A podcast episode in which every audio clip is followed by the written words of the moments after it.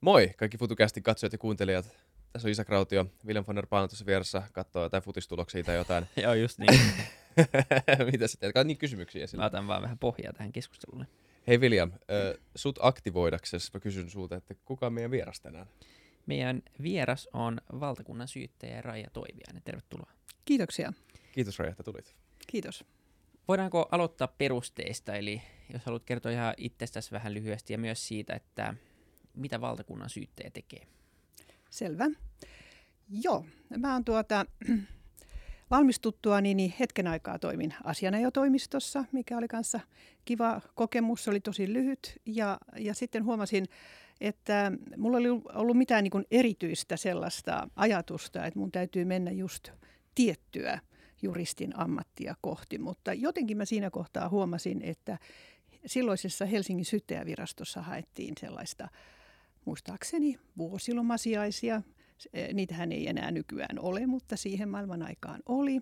Ja, ja tuota, mä sitten oma-aloitteisesti mm, otin yhteyttä se- silloiseen päällikköön ja halusin, että voitaisiinko tavata, että mä voisin vähän kertoa itsestäni ja olen kiinnostunut tästä tehtävästä. Ja siltä istumalta, kun mä menin sinne, niin hän sanoi, että hei, ota tehtävä vastaan. Eli mä niin kuin ihan hups noin vaan pääsin niin kuin oikein mielenkiintoisen työn syrjään kiinni ja, ja tuota, siitä lähti semmoinen jännittävä ää, imu, että jatkoin sitten siinä syyttäjän tehtävissä. Sen olin kyllä oikeastaan jo alun perin havainnut, että mä pidän siis, ää, sanotaanko tällaisesta tuomioistuintyöstä. Mä huomasin, että se kuitenkin mua kiehtoi enemmän kuin ehkä muut juristin tehtävät siihen maailman aikaan. Ja mä olin sitten siellä syyttäjän tehtävissä ja sain kyllä hurjan vaativia juttuja myös hoitaakseni ja sehän vaan innosti yhä enemmän. Ja oltuani siinä sitten joitakin vuosia, niin teki mieli lähteä yrittämään sinne tuomarin puolelle ja tulin sitten päässeeksi myös sinne ja, ja, ja katsoin useamman vuoden sitä tuomarin työtä ja, ja se oli ja on edelleen sellainen ammatti, jota erittäin paljon kunnioitan ja, ja, ja sitten tuli, tuli tuota, sellainen yllättävä pyyntö, että voisiko mä olla kiinnostunut tulemaan oikeusministeriöön, kun siellä oli kansainvälisen osaston lakimiehen tehtävistä. Ää, Sinne tarvittiin sijaista siihen aikaan ja, ja ajattelin, että siinä on ihan uusi ää, oikeuden ala, jota en ole joutunut ollenkaan miettimään ja pohtimaan. Ja mä sanoin, että jos vaan niin rohkeat, rohkeat ottaa minut, niin mielelläni tutustun siihen ja pääsin sinne ja, ja olin sitten tällaisessa kansainvälisen rikosprosessi- ja siviilioikeuden asioissa mukana ja muutenkin ministeriön työssä. Ja, ja sitten, äh, sitten alettiin perustamaan uutta nykymuotoista syyttäjälaitosta. Perustettiin valtakunnan syyttäjän virasto, joka nyt on nimeltään valtakunnan syyttäjän toimisto. Niin tuota, äh, siinä oli taas sellainen uusi mahdollisuus lähteä nimenomaan kehittämään syyttäjälaitoksen kansainvälistä toimintaa ja, ja tuota, pääsin siihen toimintaan mukaan ja, ja siinä, sitten sen jälkeen on ollut mahdollisuus edetä täällä syyttäjälaitoksessa ensin, ensin sitten niistä valtion syyttäjän tehtävistä apulaisvaltakunnan syyttäjäksi ja nyt olen sitten laitoksen johdossa. Että on niin kuin hurjan mielenkiintoinen ollut tämä mun polku ja, ja mä oon joka paikassa ollut niin ihanien ja ammattitaitoisten ihmisten kanssa tekemisissä, että ei voi muuta kuin olla tyytyväinen. Niin ja tosi laajasti eri tehtävissä, eri Joo. näkökulmista, mistä voi katsoa oikeutta ja oikeusjärjestelmää, niin varmaan hyvä pohja ää, Joo, pitää paikkansa. analysoida koko tätä järjestelmää myös. Joo, ja, ja tota, ennen kaikkea juuri se, että, että pääsi tutustumaan siihen kansainväliseen toimintaan. Et silloin kun mä pääsin sitä aloittamaan, niin syyttäjälaitokselle ei ollut oikeastaan mitään kansainvälistä toimintaa eikä mitään yhteyksiä. Ja tänä päivänä me ollaan kymmenissä erilaisissa verkostoissa mukana ja seurataan tarkasti kehitystä ulkomailla. Ja siinä sai olla itse mukana, niin sehän lisää niin kuin perspektiiviä myös tähän kansalliseen työhön. Mm. Tässä olisi hyvä tilaisuus vähän päästä avaamaan sitä, että mikä oikeusjärjestelmä on, koska jotenkin karikoiden varmaan monen mielestä on olemassa hyviksi ja pahiksi, ja sitten on olemassa Mm. lakeja ja poliiseja, ja sitten joskus pahikset jää kiinni, ja sitten ne joutuu tuomioistuimeen, Mm. ja sitten ne lait äh, tota, asettaa niille rangaistukset. Mutta se on varmaan vähän monimutkaisempaa kuin tämä. Niin, mutta voi ehkä, ehkä kiteyttää, voisi ehkä aloittaa siitä, että että saadaan olla onnellisia, että me ollaan juuri Suomessa ja ollaan Suomen kansalaisia ja, ja tuota, kun me tarvitaan apua näissä asioissa, niin tämä järjestelmä toimii. Että Suomen oikeusjärjestelmä on kyllä kansainvälisten mittareiden mukaan ihan aidosti, niin me kuulutaan niin kuin kärkijoukkoon. Ja, ja jos nyt, mä ymmärsin, että sä haluaisit kuulla, että minkä takia tämä on hyvä. Joo. Koska onhan tässä myöskin kehittämisen paikkoja, mutta jos niistä hyvistä jutuista lähtee liikkeelle, niin se on ilman muuta siis se, että, että voidaan olla aivan vakuuttuneita siitä, että Suomessa oikeuslaitos toimii puolueettomasti. Se on riippumaton ja itsenäinen. Se on jo valtavan iso niin kuin, ero ja askel joihinkin muihin varsin lähelläkin toimivien valtioiden systeemeihin.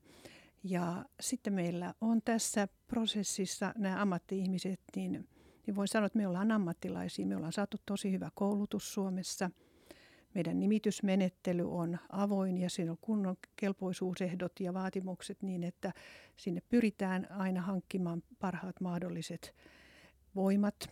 Ja sitten äh, kaikki esteellisyyssäännökset ja virkavastuusäännökset on meillä hyvin niin kuin vaativat ja korkeatasoiset, että ei täällä niin kuin pääse suhmuroimaan sellaisia ratkaisuja, joissa itsellä olisi joku intressi, vaan silloin on väistyttävä syrjään ja muut ratkaisevat. Ja tietysti tuo päätöksenteko ylipäätänsä, niin se perustuu lakiin ja sen pitää olla aina lainmukainen ja oikeudenmukainen ja niihin voi hakea muutosta, voi kannella virkamiesten toiminnasta. Nämä on kaikkia sellaisia instrumentteja, joita kansalainen voi sitten käyttää, jos tuntuu, että joku asia ei ole mennyt oikein.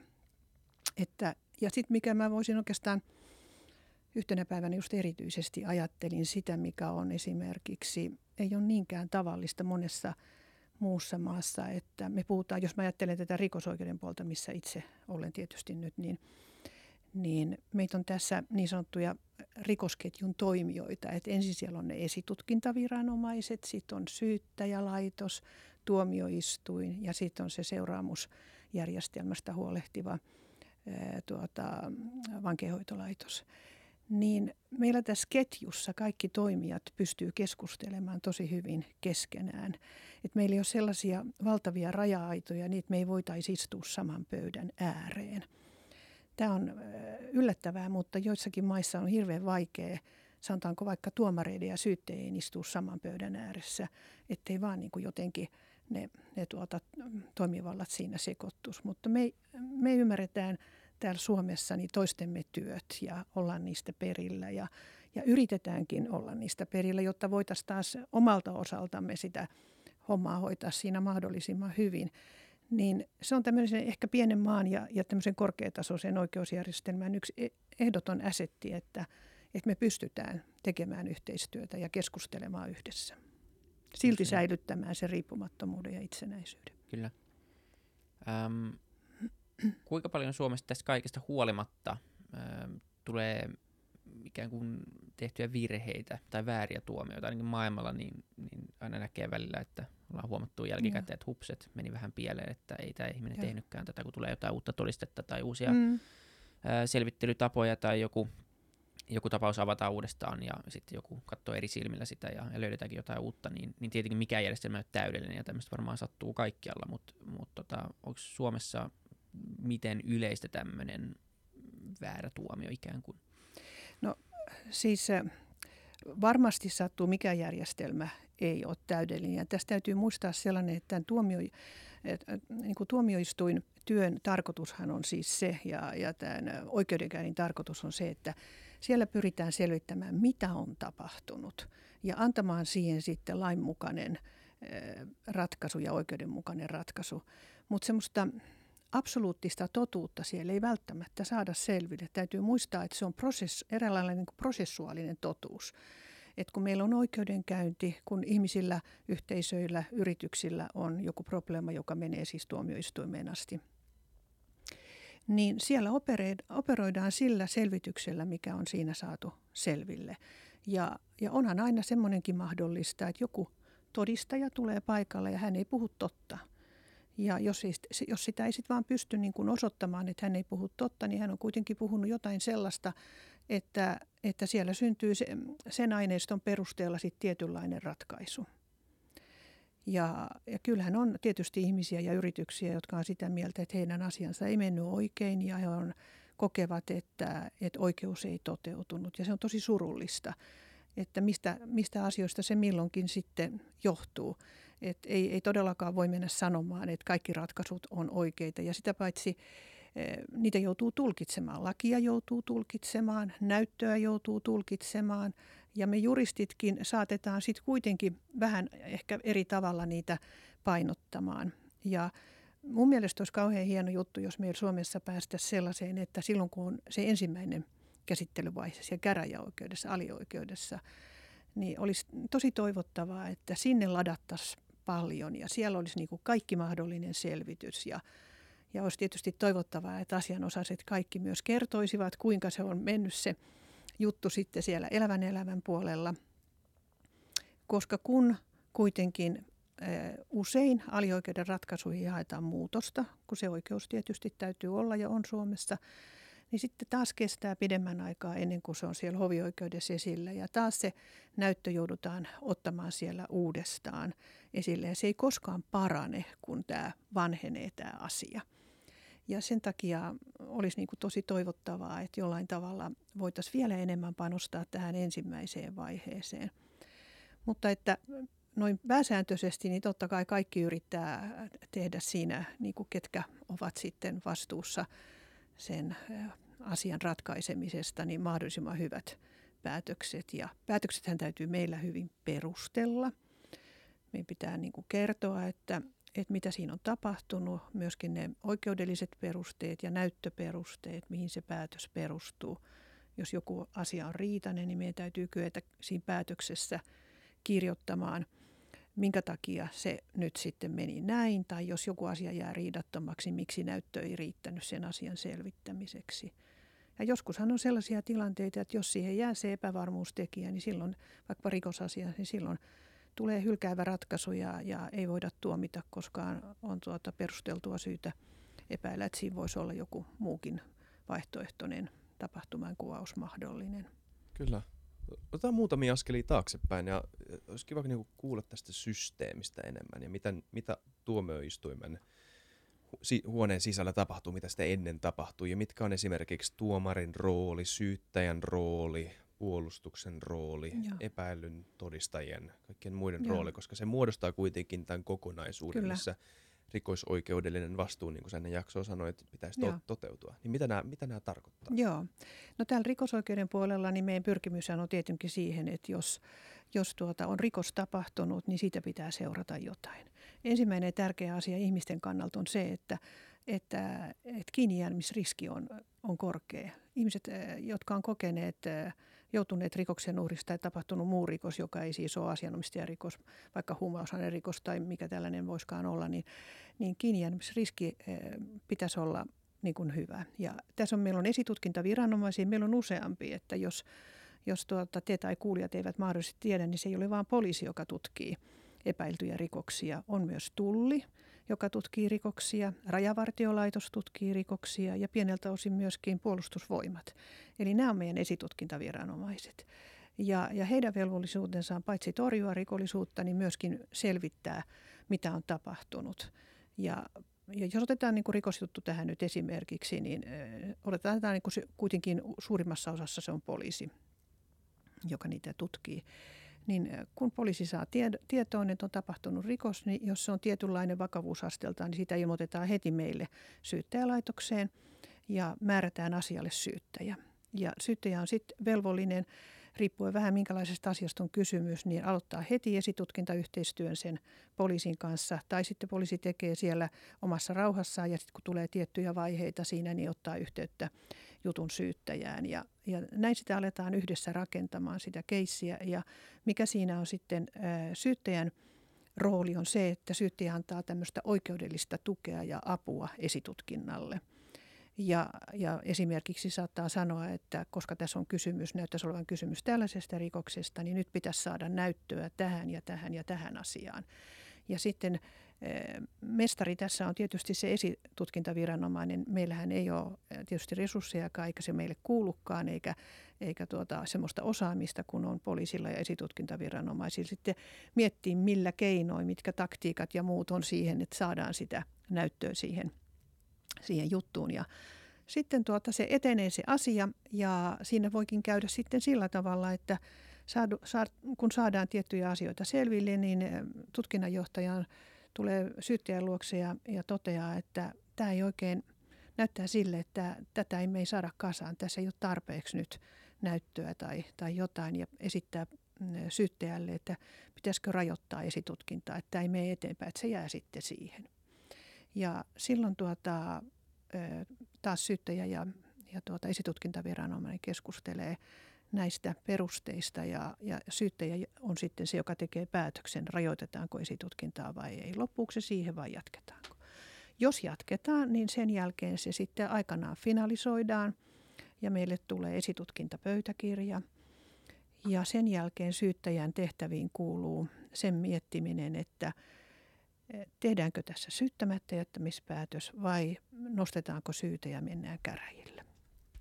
Ja sehän on hyvinkin ratkaiseva vaihe myöskin, myöskin sen keissin etenemisen kannalta. Ja syyttämättä jättämispäätöksien perustelut on tarkkaan laissa sanottu, milloin sellainen voidaan tehdä ja, ja siihen on velvollisuuskin mennä sitten, jos on todennäköistä, että se ei koskaan johtaisi mihinkään tuomioon. Että ei pidä myöskään niin kuin tavallaan käynnistää tätä koko koneistoa, jos, jos siihen ei ole perusteita. Mutta jos se syyte sitten nousee, niin syyttäjä laatii syytteen ja toimittaa sen tuomioistuimeen ja, ja siinäkin on niin mielenkiintoista se, että tuomioistuin on sidottu siihen, mitä syyttäjä esittää. Et jos syyttäjä rajaa sen asian tietyllä tavalla ja toteaa, että tämä on se, mistä syytetään, niin silloin vain siitä ja vain tätä asiaa käsitellään siellä käräjäoikeudessa. Että siellä ei voi tuomioistuin laajentaa sitä rönsyilemällä johonkin muihin asioihin. Ja ja tämän järjestelmän idea on se, että syyttäjä on velvollinen näyttämään syytteen toteen.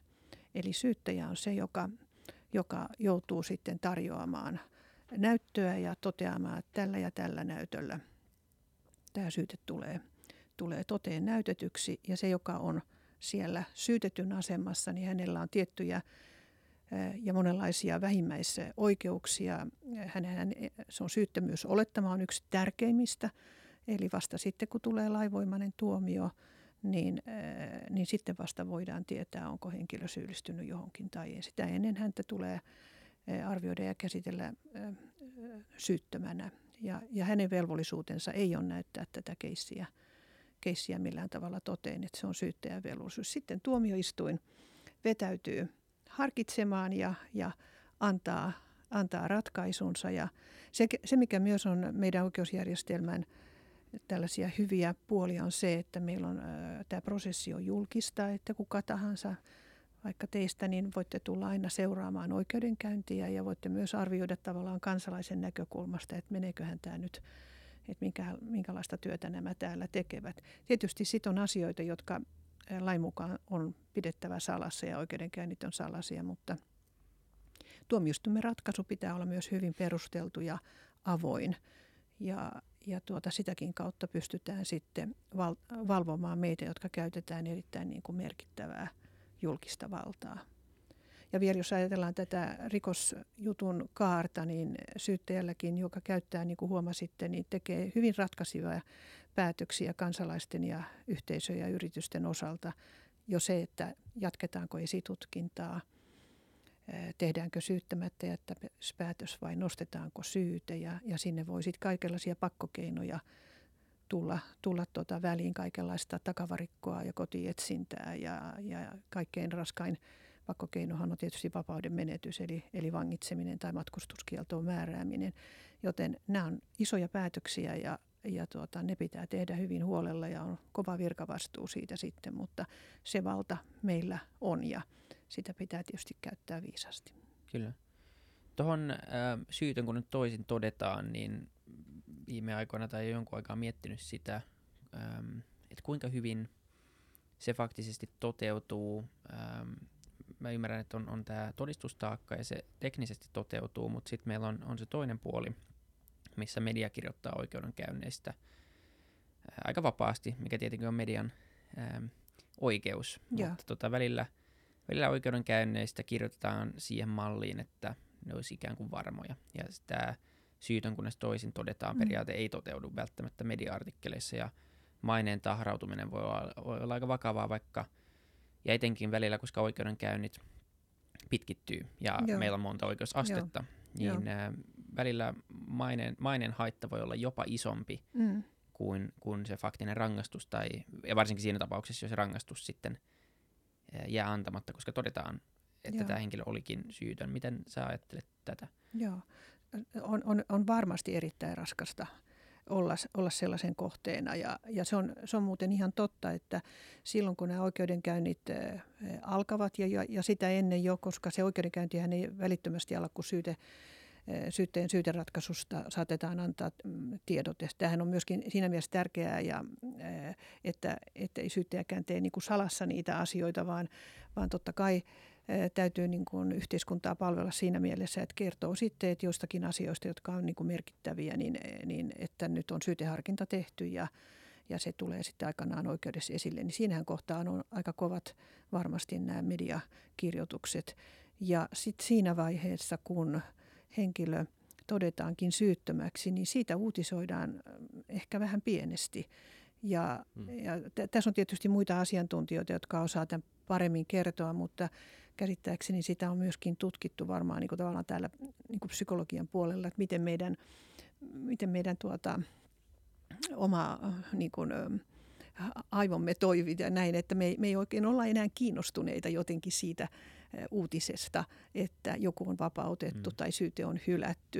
Että se menee niin kuin nopeammin meidän silmiemme ohi ja, ja tietoisuutemme ohi, mutta silloin kun jotakuta epäillään ja, ja hän, on, hän on tällaisessa tilanteessa, se me muistetaan valitettavasti paremmin ilmeisesti kuin se, että hänet on vapautettu. Ja, ja tämä on tietenkin ikävä asia. Ja sitten tähän saattaa helposti nyt kytkeytyä myös ajatus tähän ö, siitä, että kuinka paljon ylipäätänsä siitä oikeusjutusta kukakin osapuoli on mediassa esillä. Että tiedätte, että trial by press Mm. kiellon ikään kuin, että, että esimerkiksi me emme mielellään lähde lainkaan puhumaan muuta kuin vaan välttämättömiä pääkohtia käsillä olevasta rikosasiasta, koska sehän juuri häiritsee sitä oikeudenkäyntiä. Ja, ja jos ajatellaan, kuten monessa jutussa on todistajia ja muita, niin olisi aika vahingollista, että reposteltaisiin jokainen osapuoli olisi paljon julkisuudessa ja kertoisi omista näkemyksistään ja ajatuksistaan, mitä tässä pitäisi tehdä. Että tuomioistuimelle olisi syytä antaa rauha rauha tehdä sitä työtään ja, ja se, sillä tavalla voidaan myös edistää sitä, ettei niin kuin nosteta tikunnokkaa tarpeettomasti ihmisiä. Ei ole olemassa yhtään ihmistä, jolla ei ole jonkunnäköistä oikeuden tunnetta, ja se oikeuden tunne lävistää niin syvältä sydämestä, että kaikki haluaa seurata mukana, ja kaikilla on oma mielipide heti. Niinpä. Ja se on, se on mielenkiintoista. Just toi, toi on kaikissa uutisissa. Ja siis Joo. ihan sama, kertooko joku väärän uutisen jostain, niin se korjausartikkeli jää aina. Mm. Niin se, on, Sivulle se ja- on pieni ihan, sen näkeekin kun tulee oikaisu, niin sehän on semmoinen pikkuinen Kyllä. palsta siellä Niin, vain. Sen Se on- takia ei, ei myydä hyviä uutisia lehdissä Nimenomaan. joka päivä. No, et, ei- mä luulen, että evolutiivisesti äh, on, on, niin kuin, on, on, on paljon niin kuin palkitsevampaa selviytymisen kannalta havaita, että sosiaalisessa ympäristössä on joku, joka ei sovi siihen, kun taas, että joku sopii siihen. Se Niin, koska niin peilaa ehkä itseään siihen. kuin, nimenomaan. Et se on just sella- sellaista raadollista, että, että mielenkiinnolla seuraa, että jaa, tuolle on tapahtunut tuota, mutta minullehan ei voi tapahtua ja, ja minä olenkin tästä ulkopuolella ja vähän niin kuin parempi. Niin, niin, nimenomaan, joo. Ja tätä, Mm. näkee, tää, tätä näkee muuallakin. Mikä tuota sitten on tuomarin rooli? Ja mä en tiedä, onko tässä hyvä aika alkaa ver- verrata USAhan, koska siellä on tämä jännä jury system, joka mua kanssa kiinnostaa paljon, että niinku mik, mitkä on sen hyvät ja huonot puolet. Tavallaan siis, tavallaan kun mä mietin, että jos mä olisin jossain juryssä mä olisin, mitä, mitä mä teen täällä, miksi mä saan päättää, mitä tälle ihmiselle tapahtuu, niin mikä on, mikä on, mikä on sen perustelut ja No, täh, mä yritän niin kuin, liimata tähän mahdollisimman vähän kysymyksiä, että mikä on tuomarin rooli ja mikä, tää, mikä on Joo. mielipide tästä jury systemistä? No tietysti kun itse on nyt kasvanut ja koulutettu tähän, mikä meillä on täällä, niin minusta tuntuu, että tämä on, on se hyvä ja, ja sillä tavalla varmempi oikeusvarmuuden kannalta. Eh, En uskalla ollenkaan nyt lähteä tässä arvioimaan tätä jurymaiden eh, sanotaanko sitä oikeusvarmuutta, joka siihen liittyy. Täytyisi, olisi täytynyt pikkusen tutkailla sitä ja, ja, ja perehtyä siihen tarkemmin. Ja, ja ihan kiinnostava aihe, koska meilläkin Suomessa on tutkijoita, jotka osaavat tuohon varmasti hyvin vastata, että kannattaa pitää aihetta Joo. yllä. Mutta meillä Suomessa tosiaan on ammattituomareiden käsissä se se tuota, asian ratkaiseminen. Ja jos rikosprosessiakin ajatellaan, niin siellä on ammattitaitoiset, korkeasti ja hyvin koulutetut eh, ensin nämä esitutkintaviranomaiset, sitten me syyttäjät tässä välillä, välissä olemme myöskin hyvin koulutettuja ja sitten on vielä ne tuomarit siellä. Ja, ja tuomarihan joutuu antamaan sen lopullisen ratkaisun. Siinä, siinä niin kuin katsotaan, että, että, että mikä on tämä oikeudellinen tulkinta tähän ja, ja mitkä on muut tulkintaperiaatteet, jotka on meillä hyvin vakiintuneita, että siihen meidät juuri on niin kuin koulutettu, että, että tämä näin, että mä väittäisin, että, että kaikki tällaiset niin kuin politisoituneet ratkaisut tai jotenkin, että tuomarit vetäisivät äh, niin sanotusti kotiin päin, niin musta se on ihan mahdotonta. Se ei ole mahdollista Suomessa lainkaan. En, en sano, että siellä jurymaailmassa tällainen voisi olla, mutta sanotaan, että jos niinku tunteet lähtee äh, viemään sitä päätöksentekoa, niin silloin ollaan tosi väärillä jäljillä. Sen täytyy aina perustua lakiin ja, ja oikeudenmukaisuuteen. Et jotenkin tuntuu, että ainakin tässä meidän järjestelmässä voi luottaa tähän ja – ja meillä olisi oikeusvarmuutta tältä osin, että mm. kansalaiset voi olla, olla rauhallisin mielin. Okei, mutta tämä on niin kuin se, ehkä se argumentti sen puolesta, ehkä jossain muissa oikeusjärjestelmissä on epätodennäköisempää, ei kun anteeksi päinvastoin todennäköisempää, että korruptio saattaa ilmetä, ja sitten kun tämä on yhden ihmisen, yhdestä ihmisestä kiinni, kuitenkin ihmisestä kiinni, vaikka tuomari onkin ja ammattilainen, niin, niin, niin. Ö, niin että siinä saattaisi olla pieni riski. Niin, siis sehän on ihan hirvittävän tärkeää ja täysin fundamentaalia, että meillä on riippumaton ja itsenäinen oikeudenhoidon niin kuin viranomaiskunta, että me syyttäjät ja tuomarit. Et, et musta on aivan, mä olisin ihan valtavan järkyttynyt ja yllättynyt, jos äh, tulisi niin kuin ilmi, että, että meillä toimittaisiin niin kuin jotenkin poliittisten, vaikkapa poliittisten tai joidenkin muiden intressien äh, perusteella. Että se on jotenkin ihan selkärankaa meillä – iskostettu, että näin, näin ei voi toimia. Mutta sen niin kun kivijalka on juuri se täydellinen riippumattomuus ja, ja itsenäisyys, että vaikka mitä täältä puhutaan ja vaikka minkälaista painostusta tulee, niin me, meidän täytyy aina katsoa, että mitä laki sanoo tästä ja mikä on oikeudenmukaista ja noudattaa sitä. Ja vallankin kun joutuu perustelemaan ne päätöksensä, niin nehän täytyy kirjoittaa sillä tavalla, että, että kuka tahansa lukija, toivon mukaan ne on niin ymmärrettävästi kirjoitettu, että näkee – mihin se päätös perustuu. Mutta että voihan maailma kehittyä siihen malliin, että, että jospa vaikka joskus säädetään sellaisia lakeja, joissa jo laeissa on sisällä jotain e, syrjivää elementtiä ja, ja sitten sitä lakia täytyy e, noudattaa, niin onhan niin kuin mahdollista, että joskus voisi mennä johonkin jotenkin ihan outoon suuntaan. Mutta että, että kyllä mä luottaisin tähän tähän meidän ammattikuntaamme. Samoin. niin, kyllä.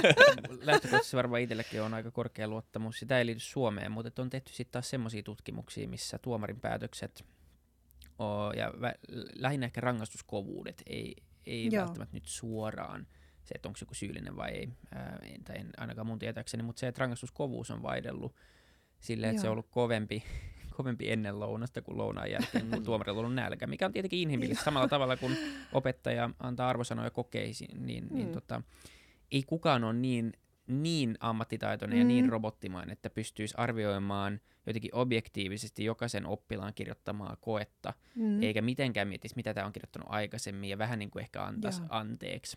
Joo. Tai päinvastoin antaisi sitten ehkä katsoisi eh, vähän eri tavalla sitä jonkun kirjoittamaa asiaa, niin ja me ollaan puhuttu jonkun verran siitä, että, että mikä, mi, mitä niin tämmöisiä teknisiä asioita me voitaisiin tuoda tämän oikeusprosessin ää, tueksi. Et myös se, että meidän oikeusjärjestelmä on vieläkin tosi vahvasti kuitenkin tämmöisen todistajalausunnon ja muistin varassa osittain ainakin tässä todistustaakkaa asiassa. Ja sitten samaan aikaan meillä on paljon muistitutkimusta, joka kertoo siitä, että ää, että me ei muista hirveän hyvin asioita. Joo, niin tässä on muutamia tämmöisiä esimerkkejä ongelmista tai haasteista, ihan maailmanlaajuisesti ei liity mitenkään Suomeen Joo. erityisesti, mutta et se, että ehkä yleisemmin, niin, niin äh, miten paljon sitä mietitään ja pohditaan, että minkälaisia tämmöisiä teknologisia ratkaisuja tai muita ratkaisuja voitaisiin tuoda tukemaan tätä ja parantamaan tätä prosessia, koska niin kuin alkuun to- todettiin, niin mikä ei tietenkin täydellistä ja varmaan oikeusjärjestelmä tulee tässä seuraavien vuosikymmenten aikana myös kehittymään muun yhteiskunnan mukana. Joo, joo. Toi oli tosi hyvä pointti, kun mainitsit tästä henkilötodistelun luotettavuudesta.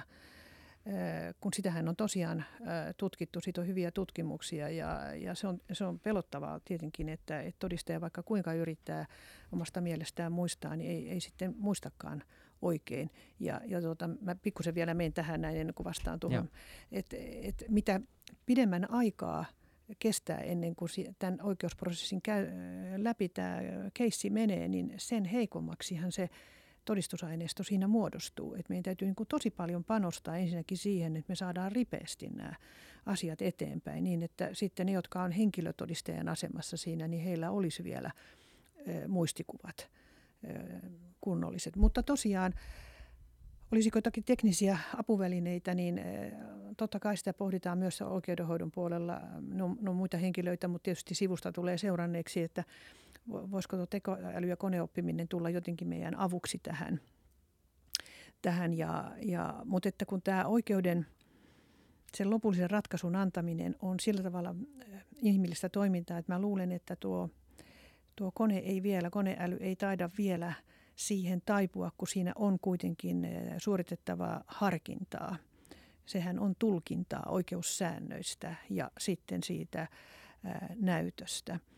Mutta että missä sitä voisi niin kuin hyödyntää niin, ja josta voisi kuitenkin olla apua tämän kaltaiseenkin, niin äkkipäätä tulee mieleen, että sillä voitaisiin etsiä eh, samankaltaisuuksia – ja jos on semmoinen harvinainen, kummallinen, erikoinen juttu, niin myös sellaisen jutun samankaltaisuuksia.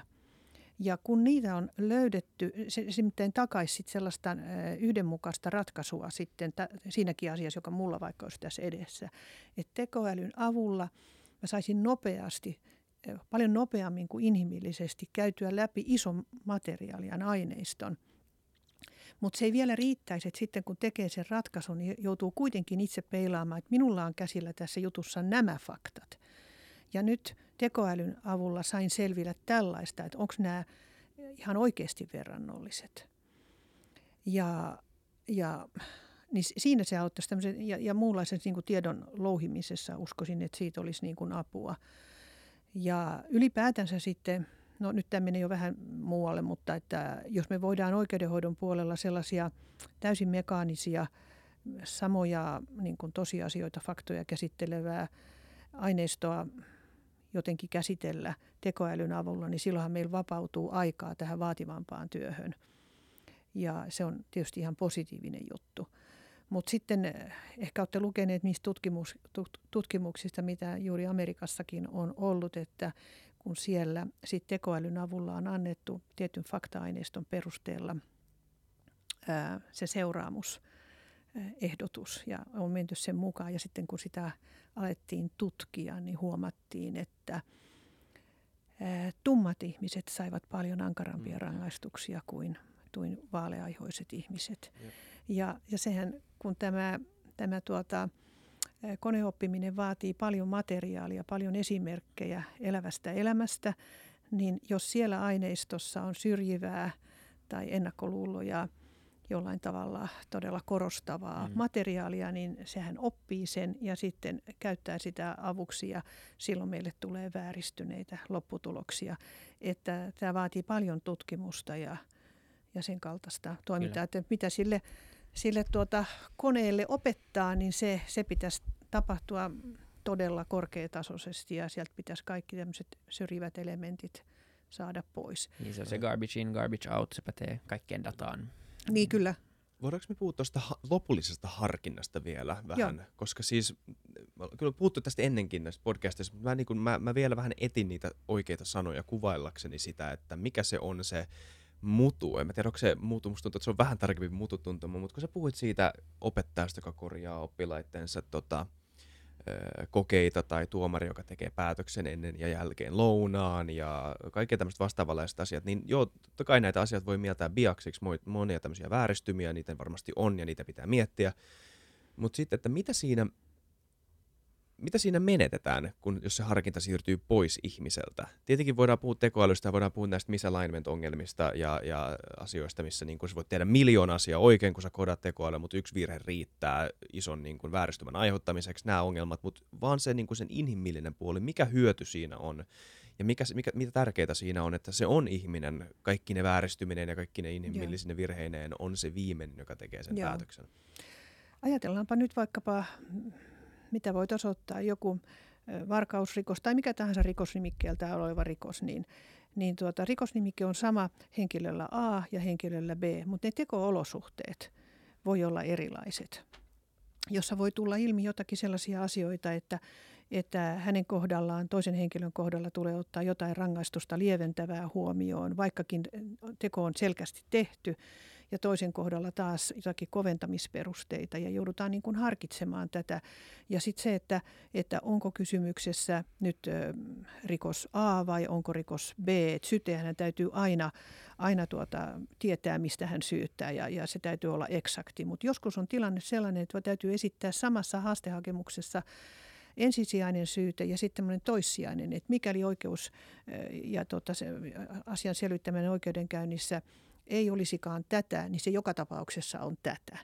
Niin se, että miten se koneäly, äh, miten se tekoäly pystyy niin kuin tällaiset sieltä poimimaan ja juuri tällaiset, jotka vaatii tietynlaista harkintaa ja jossa otetaan huomioon ne tekoolosuhteet tai sen henkilön henkilökohtaiset olosuhteet.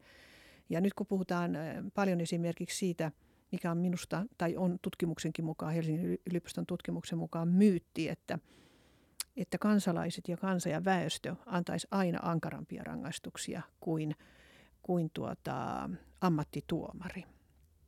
Niin sitähän selvitettiin ja, ja se ei pitänyt paikkansa. Että meillä ei ole semmoista yhtä yhtenäistä oikeudentajua. Että meillä niin kuin kansalaisina olisi joku tietty samanlainen oikeus. Me halutaan, että oikeusvarmuus täällä olisi, mutta se, että me ajateltaisiin kaikki samalla tavalla, että, että tästä rikoksesta pitäisi seurata tällainen rangaistus.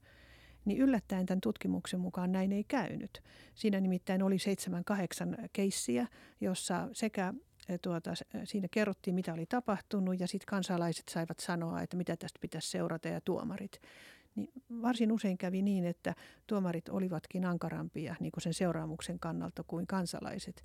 Ja mä oon itse ollut semmoisessa tilanteessa mukana – tuota, me, meillä oli semmoinen fiktiivinen keissi tuolla Suomi-areenalla tässä joku pari-kolme vuotta sitten, jossa oli ammattinäyttelijät, jotka näytteli sen tilanteen, mitä siinä tapahtui. Ja, ja mulla oli siellä syyttäjän rooli ja sitten siellä oli tuota, oikeita tuomareita tuomarina ja sitten nämä näyttelijät oli sitten näitä kansalaisia, mitä siinä tapahtui ja Suomi-areenan yleisö oli siellä sitten ja se, he saivat sitten näyttää, että mitä, miten he tuomitsisivat siinä ja ja tuota, siinäkin kävi sillä tavalla, että he olisivat tuominneet selvästi lievempään rangaistukseen kuin mihin sitten ammattituomari perusteli, että hän olisi päätynyt.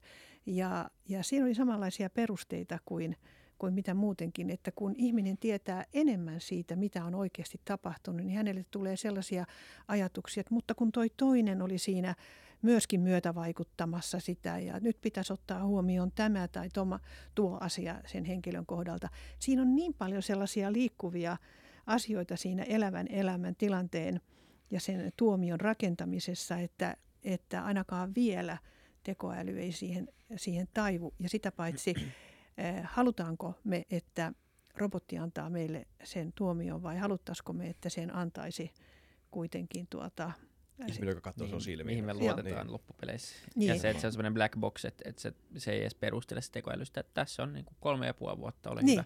Mm. Ihan samalla kuin tavalla kuin joku DeepMind voittaa jonkun Ghossa, mutta ei kerro, että miten. Niin. on vähän ikävää. Niin, niin, että kyllä se, kyllä se näin on. Ja sitä paitsi sehän vaatisi eh, huikeita lainsäädännön muutoksia totta kai, mutta että kiva keskustella tästä niin kuin tällaisena... Niin, ja mistä sen tietää pitkällä tähtäimellä. En, niin. en niin. itse jaksa uskoa, että se olisi niinku korvaava. Että helposti menee myös keskustelu sit vähän silleen, että, että se on joko tai. Mutta kyllä niin. tekoäly mm, meidän nykyisen tiedon valossa todella monessa sektorissa ja monella alalla, niin tulee olemaan nimenomaan symbioosissa ihmisen kanssa ja tähän datalouhintaan ja siihen, että me voidaan saada yhdenmukaisuutta ja päästä näistä Joo. tiettyistä biaksista eroon, tietystä Joo. tietokäsittelyongelmasta, mikä perustuu meidän aivojen rajallisuuteen pois, mutta että se Kyllä. harkinta jäisi kuitenkin vielä ihmisille, niin, niin Joo. tämä kombo tuntuu aika Siis järkevältä. Kombo on järkeä. Mä oon ehdottomasti samaa mieltä, koska tuota, hyvänen aika, totta kai mekin tehdään virheitä. Mm. Ja joku toinen kollega olisi ajatellut sen viisaammin. Mm. Ja, ja nythän tiedetään jo lääketieteestäkin, että, että niitä mm, tarkempia diagnooseja tulee sieltä tekoälyn puolelta. Ja sen takia musta olisi tosi hienoa, ja mä oon puhunut sitä jossain päin tuolla, että täällä oikeudenhoidon puolella ja lainsäädännön kehittämisen puolella, niin me tarvittaisiin sellainen ammattiyhdistelmä kuin koodari ja juristi. Heitä on joitakin, jopa meidänkin laitoksessa on sellainen taitava henkilö, mutta että, että kun se, joka ymmärtää algoritmien päälle, ei ymmärrä ehkä näitä juttuja, mitä täällä oikeudenhoidon ja lain tulkinnan puolella pitää ehdottomasti ymmärtää. Ja sitten me juristit taas ei osata koodata. Niin musta olisi ihan huikea hieno juttu, kun tulevaisuudessa meillä olisi enemmän sellaisia, jotka haluaisi yhdistää omassa opiskelussaan nämä kaksi aluetta. Meillä on nuoria kuuntelijoita, ehkä joku. Ehkä joku Joo, innostuu. Joo, kannattaa ilman muuta. Mä, mä uskon jotenkin siihen, että se on tulevaisuuden ammatti. Että tietysti kun me mennään tässä digitalisaatiossa eteenpäin, niin täällä minunkin eh, eh, organisaatiossamme niin tietyt työt tulevat vähenemään. Että tarvitaan yhä vähemmän sellaisia henkilöitä, varsinkin tukihenkilöstön puolella, tekemään just sitä, mitä me vielä tehdään. Mutta me varmasti tarvitaan eh, uusia ihmisiä ja uusia tuota, niin kuin taitoja. Ja kannattaa katsoa huomattavasti pidemmälle kuin ensi vuoteen. Ja nimenomaan tämmöinen koodari-juristi-yhdistelmä on musta olisi ihan huikea hieno. Kyllä. Pitäisikö mennä muutamaan ihan semmoiseen käytännön viimeaikaiseen esimerkkiin, mitä nyt tuolla Joo. mediassa on ollut esillä ja mikä niin tämmöisenä peruskansalaisena ja ihmisenä, niin, niin sen näkee vaan sen median raportoiman osan ja sitä pystyy ehkä ajattelemaan vähän kuitenkin rajallisemmin, niin, niin ehkä voisi niin aloittaa vaan siitä, että ähm, kirjoitettikin etukäteen, että, tota, että miten oikeusjärjestelmä väittää poliittiset tuomiot, etenkin kun Joo. nykyään on, puhutaan paljon sananvapaudesta, ilmaisuoikeudesta, myös sanan vastuusta. Ja, ja myös se, että niin, jos, jos me tehdään jonkinlainen rikostutkinta liittyen siihen, mitä joku on sanonut, Mm. niin äh, onko tässä jotenkin vaikeampi välttää tämmöistä polisoitu, poliisi, pu, no niin, No niin. politisoitumista, Politisoitumista. niin, Mm. ää, koska se on kuitenkin niin kuin osittain aina myös mielipide ja, ja näin, tai se tuntuu Mm. mm. lähtökohtaisesti vaikeammalta asialta kuin suora lakipykälä tai että joku on tehnyt huumausainerikoksen tai Mm, ryöstänyt. mm. Niin se on, jotain. no, se on meille tuttua ja me ymmärretään se jo historiallisesti paremmin. Niin, siis tota, semmoisia viitteitä mun mielestä tässä nykyyhteiskunnassa on ja muuallakin maailmassa, mutta meilläkin jossain määrin, että ää, tällainen vääränlainen rikosoikeuden oikeudellistaminen on saanut vähän niin kuin jalansijaa, että joku on jotakin mieltä jostakin asiasta ja, ja toinen ajattelee ihan toisin, niin heti ollaan valmiita äh, vaikkapa tekemään rikosilmoitus. Et, et heti, et siinä on jotain, jotain sellaista, kun joku on, joku on ollut jotakin mieltä ja ollaan valmiita tekemään rikosilmoitus. Ja, ja, ja kyllä se on niin kuin työllistänyt tuolla esitutkintapuolellakin sellaiset, jotka on niin kuin täysin tavallaan perusteettomia, mutta se, se käynnistyy sitten, kun tehdään se rikosilmoitus, niin, niin juttuhan on se, että ei sitä voi niin kuin maton alle laittaa, se pitää käsitellä ja siihen pitää nähdä se vaiva, mikä siihen nähdään, että tutkintaa ei aloiteta ja se stoppautuu siihen, mutta joku on ollut sen kimpussa sitten.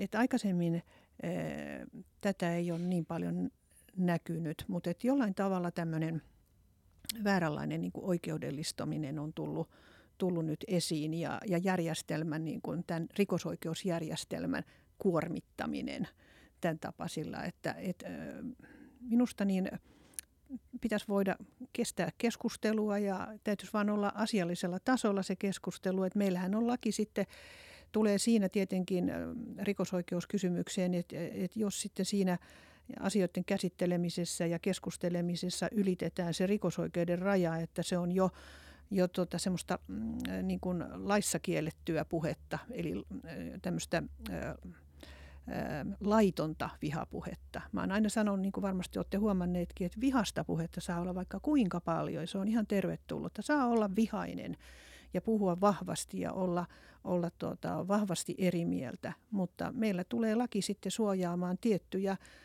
tiettyjä tuota, äh, niin kuin vihapuheen osalta tiettyjä kansanryhmiä äh, siitä syrjivältä ja, ja rasistiselta puheelta ja, ja se on yleisesti kansainvälisesti tuomittua sellainen. Et, et se on ihan eri asia kuin vihainen puhe. Mm.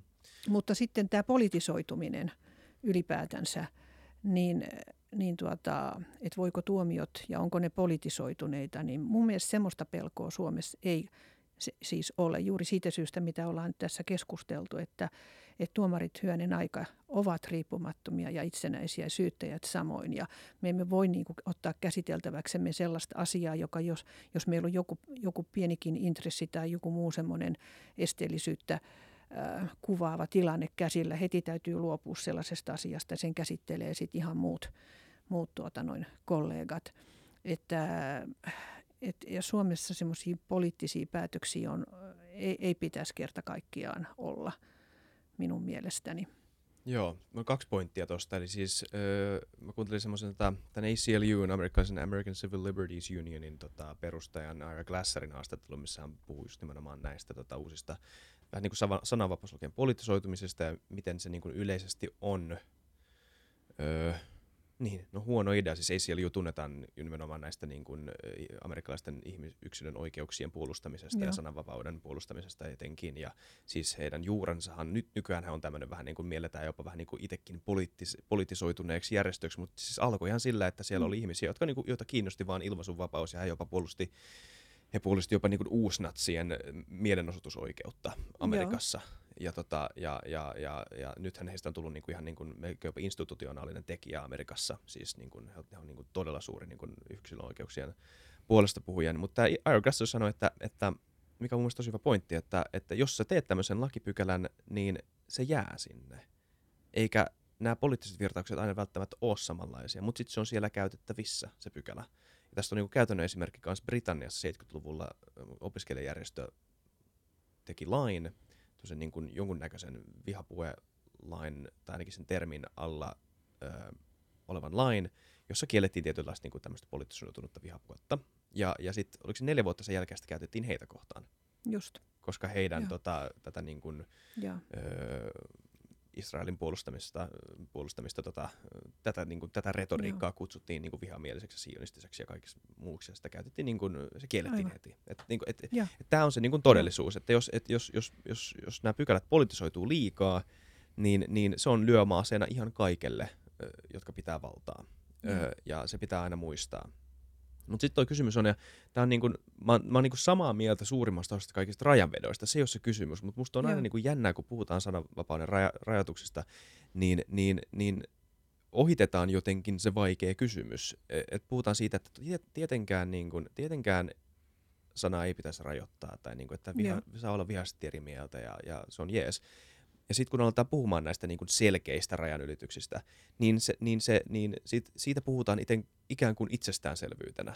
Et, et, tota, et, et, totta kai nämä on, on laittomia, ja, ja, ja mä oon samaa mieltä, että totta kai niiden pitäisi olla laittomia. Esimerkiksi niin kuin, valheiden. Jos mä kertoisin niin kuin, niin kuin täysin räikeän valheen viljamistä ja levittämistä sitä totuuteen. Totta kai sen pitäisi olla niin kuin laitonta. Tai niin, siis, se on oikeastaan kunnianloukkaus. Nimenomaan. Se on kunnianloukkaus, jos sä loukkaannut siitä. Mutta nyt, äh, mä loukkaannut herkästi. Niin, ja, ja tuota, Vilma sun tapauksessa, niin, et, et, niin kuin Suomellakin on sellainen, että se on asianomistajan rikos. Niin. Jos, sä et, jos et sä reagoisi siihen mihinkään, niin, niin sä voit sitä valhetta siinä sitten niin kuin edelleen puhua mutta joskus se voi olla niin, että se on sillä tavalla katsotaan merkittäväksi niin. yleisen edun kannalta, että vaikka sinä et haluakaan nostaa siitä kunnianloukkauksesta syytettä, niin, niin virallinen syyttäjä on ehkä velvollinen viemään sen eteenpäin.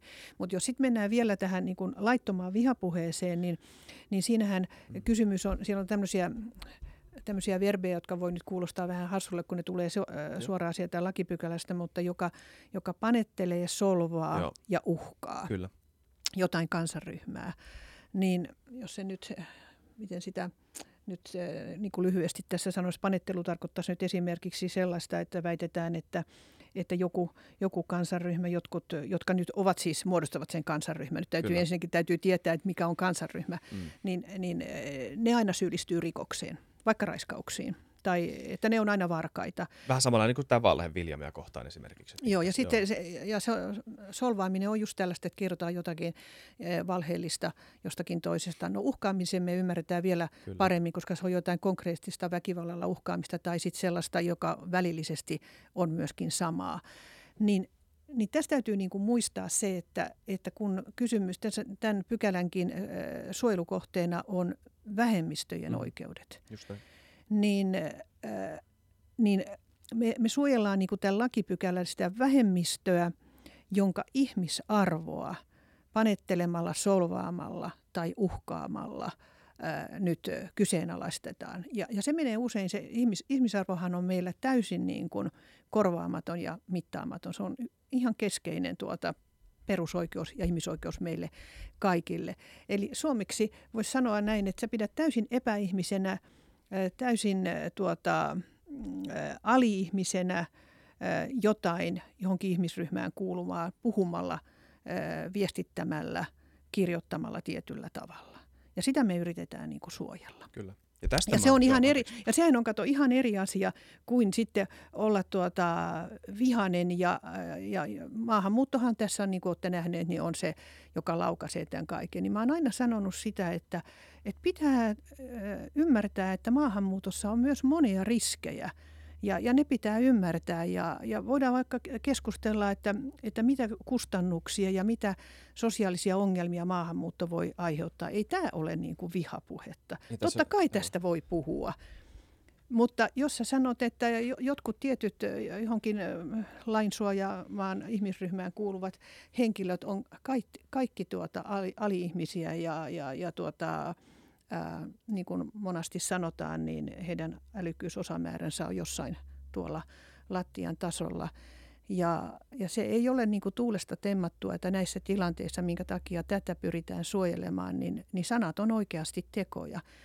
Koska kaikkiin niin kuin maailman historiassakin seuranneisiin hirveisiin mm monien vuosien aikana hiljalleen kehittyviin ja sitten myöhemmin pahasti eskaloituneisiin tilanteisiin on jouduttu, kun on alettu puhua, kun on alettu kirjoittaa tietyllä tavalla. Kyllä, ideat on ne, niitä viruksia, jotka leviää ja ne leviää sanojen kautta. Ja, ja, ja, ja siis mä oon niin näistä asioista täysin samaa mieltä. Siis mun mielestä se, se, se tota, no siis ihan ensiksi maahanmuuton on niin jopa, ylimiel- jopa ylimielestä maahanmuuttaja kohtaan sanoa, että ei maahanmuutto olisi ongelmallista jollain tavalla. Niin kuin mekään kysymään heiltä. että niin totta kai niin kuin tässä on ongelmia kaikkien, kaikkien suhteen. Joo, ja sitä täytyy voida puhua Totta kai, niin ja siis, a, a, totta kai, ja siis mun mielestä se, se näin niin kuin on, on, on se, mikä mun mielestä on vaikeaa tässä keskustelussa, mikä on niin kuin ehkä välillä jopa vähän niin kuin akateemisellakin tasolla vaikeaa, että se ei niin kuin vaikuta oikeaan elämään. Ja siksi on niin kuin, mun mielestä nämä, nämä asiat on jotenkin,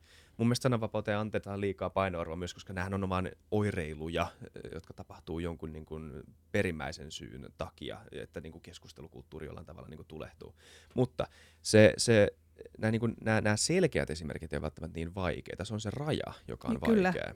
Juuri se, että meillähän on siis niin kuin munkin pöydällä paljon semmoisia täysin selkeitä, selkeitä tapauksia, jos ei, ei niin kuin hetkeäkään joudu miettimään, vaan toteaa, että äh, hyvänen aika sentään, että, että kun ajatellaan vaikka kiihottaminen kansanryhmää pykälää, kiihottamispykälää on niin no, tota, sanottuna, niin, niin se on niin sanottu kieltosäännös, että kun tietyllä tavalla äh, viestität, niin se on jo heti automaattisesti olet niin kuin ylittänyt sen sen rikosoikeudellisen rajan, että itse omassa harkinnassani katson kuitenkin, että se on vähäistä vakavampi täytyy olla luonnollisesti. Mutta sitten kun tullaan siihen rajavato, rajavetokysymykseen, että, että, että tota, mistä perusoikeuksista on kysymys ja kumpi siinä on vahvempi ja, ja onko se onko se tuota sananvapauden loukkausta vai meneekö tämä sananvapauden piiriin.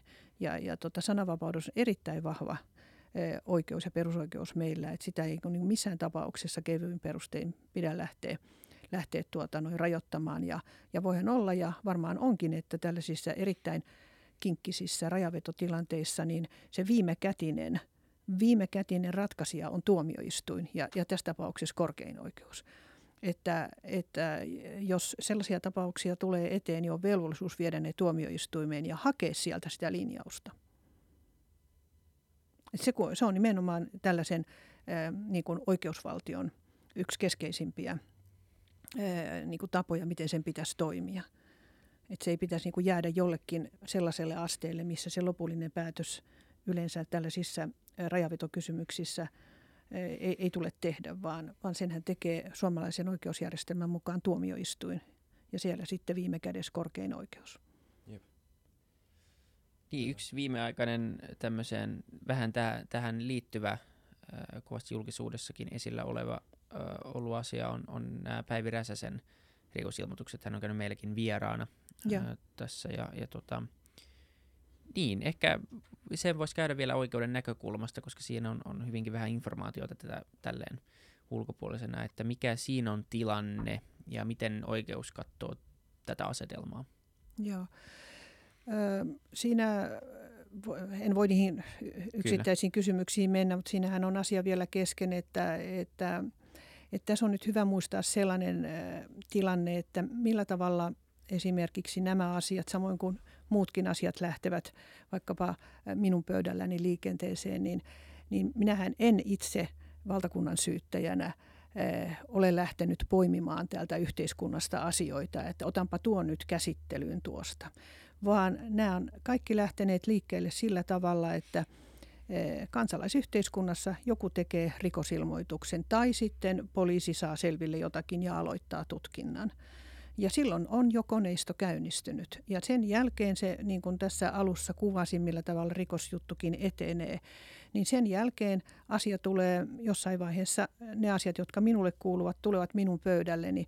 Ja yhteenkään asiaan en voi ajatella niin, että laitan tämän sivuun, kun tämä on epämiellyttävä tai muuta ikävä ratkaista. Ei, kaikkiin asioihin on tehtävä ratkaisu. Yhtään asiaa ei voi niin kuin jättää ratkaisematta. On ratkaisupakko. Oli se minkälainen se se tuota asia hyvänsä tai minkälainen se kansalaisen kysymys hyvänsä, niin siihen täytyy antaa vastaus.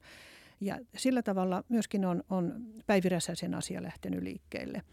Ja, ja tässä voi vain korostaa sitä, että e, mikä on kanssa hyvä mun mielestä tässä suomalaisessa järjestelmässä, että e, esitutkinnan aloittamiskynnys ja näyttökynnys on kaikkien rikosten kohdalla Suomessa sama. Ei ole olemassa terrorismirikoksia, sananvapausrikoksia, ryöstö- tai varkausrikoksia, joissa olisi eri niin kuin, tota, näytön arviointikynnys. Se on täsmälleen sama. Ja suomalaisessa järjestelmässä on hienoa myöskin se, että oli sitten koski se asia ketä tahansa, tavallista niin sanottua kadun tallaajaa, jotakin päättäjää, korkeaa virkamiestä, jotain tärkeää isoa johtajaa, niin se, se arviointi on sama heidän kohdallaan. Ja oikeusjärjestelmä vie heidän asioitaan eteenpäin tai on viemättä niitä eteenpäin samoin perustein kuin, niin kuin tavallisten kansalaisten kohdalla. Joten, joten tässä mielessä minusta ää, täytyy niin kuin luottaa siihen, että ihmisiä ei, oli heidän asemansa mikä tahansa, ei arvioida eikä käsitellä eri tavoin. Ja että se on sen varassa, minkälaisia ja mitä rikosilmoituksia tulee, niin ketä se koskee, niin siten ne asiat on tässä edessä. Koska nyt esimerkiksi tähän Räsäsen asiaan liittyen saa vähän päästä lukea sellaista, että jollain tavalla oltaisiin Räsäsen, niin kuin häntä jahdattaisiin ja, ja, ja tuota, var, varsinaisesti mm, niin kuin oikein etsittäisiin, liittyykö häneen jotakin – epäilyjä tai uusia epäilyjä. Ne asiat tulee viranomaisten ratkaistaviksi, jos joku tekee häntä vastaan rikosilmoituksen. Ja, ja semmoinen ajatus, että joitakuita jahdattaisiin täällä Suomessa, niin on, on niin kuin täysin niin kuin käsittämätön. Mm. Ja, ja se harkinta on normaali harkinta niin kuin kenen tahansa kohdalla, että, että hänen tapauksessaan kolme esitutkinnassa olevaa asiaa on syyteharkinnassa ja yksi on vielä esitutkinnassa ja kun kaikki saadaan semmoiseen pisteeseen, että voidaan niin kuin seuraava vaihe viedä eteenpäin, niin se tehdään niin kuin kenen tahansa ihmisen asiassa. Just näin. Kyllä. Joo. Ja nämä on tietenkin näitä ainoita asioita, mihin, tai ehkä syy, miksi ne voi vaikuttaa erilaisilta, on tietenkin se, että harvemmin nyt kuitenkaan jostain yksittäisistä kunnianloukkaustapauksista kirjoittaa hirveästi mediassa. Se on tietenkin se, Niin. se ei ole hirveän mielenkiintoinen uutinen lähtökohtaisesti, niin tämä on ehkä niitä hetkiä, kun näihin äh, asioihin avataan ikkuna Joo, ja niihin pääsee ikään kuin vähän tutustumaan ja Joo. miettimään, jolloin ehkä myös Joo. omat väärinkäsitykset ja voi tulla Niin. esille sitä kautta, koska asia ei ehkä sen kummemmin ajatellut aikaisemmin. joo, joo. Ja tuota, tässä vaiheessa, niin, äh, niin kuin mä puhuin ä, alussa sitä, että tämmöinen trial by press on ihan täysin niin kuin kielletty, kielletty tuota ajatus, että keskeneräisistä asioista lähtisi kommentoimaan, niin jos niistä nyt paljon lähtee kommentoimaan, niin sitten vaan sekoittaa tavallaan sitä ä, työtä, mitä ä, koitetaan nyt rauhassa tehdä samojen oikeusperiaatteiden ja, ja tulkintaperiaatteiden mukaan kuin missä tahansa muussakin asiassa. Mutta se on saanut paljon julkisuutta ja, ja se lähtee vähän niin kuin sivuraiteille. Mä oon yrittänyt pari-kolme kertaa omissa haastatteluissani ää, niin kuin jotenkin vääntää vähän rautalangasta justiin tätä sananvapauden rajaa ja sitä, milloin se siirtyy sinne rikosoikeuden puolelle. Mutta, mutta tuota, niistä on tullut kyllä kiitostakin, mutta sitten mä oon vaan huomannut, että sosiaalisessa mediassa se vaan niin kuin kiihtyy ja tulee tavallaan vielä lisää sellaista sivuraiteille menoa, että, että on mielenkiintoista, että kuinka paljon niistä sit pitäisi puhua, että saisi tavallaan pysymään sen niin kuin oikeilla raiteilla. Niin. Ei mekään tiedetä. Mutta teillähän on hyvä mahdollisuus tässä nyt sitten erilaisia ihmisiä haastattelemalla, niin Kyllä. valistaa kansaa. Jep. On Ainakin pyritään, tarkoitus. pyritään Joo. tuomaan uutta informaatiota mahdollisimman monesta eri kulmasta. Kyllä, se on oikein ja hyvä. siinä mun mielestä Onnistuttiin onnistuttiin tänään. taas. Joo, Kyllä. kyllä. Tai siis sinä. Niin, vieras onnistui. Me vaan oltiin täällä mukana, mutta tota, ää, konsepti ää, onnistui taas, mikä on hienoa. Niin kiitos vierailusta. Kiitos paljon, kun sain olla mukana. Kiitos Kiitoksia. Ja kiitos kuuntelijoille Kiitos ja kuuntelijoille. katselijoille. Palataan ensi jaksossa. Stay safe. Kiva. Moi moi. Moi moi.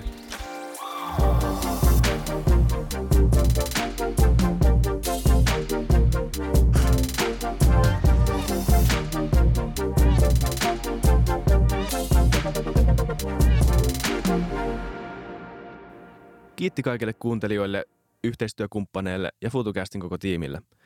Isa Kraution ja William von der Baalinin lisäksi, Isa Kraution minä, tiimiin kuuluu tuotantovastaava Samuel Happonen ja media vastaava Tuumas Lundström. Ja kiitos Niko Noanalle tästä upeasta tunnaribiisistä, joka on mukana Lululandissa. Seuratkaa mitä somessa nimimerkillä FutuCast, millä tahansa podcast-alustalla ja niin ja saa arvostella. Mielellään. Thanks. Moi moi.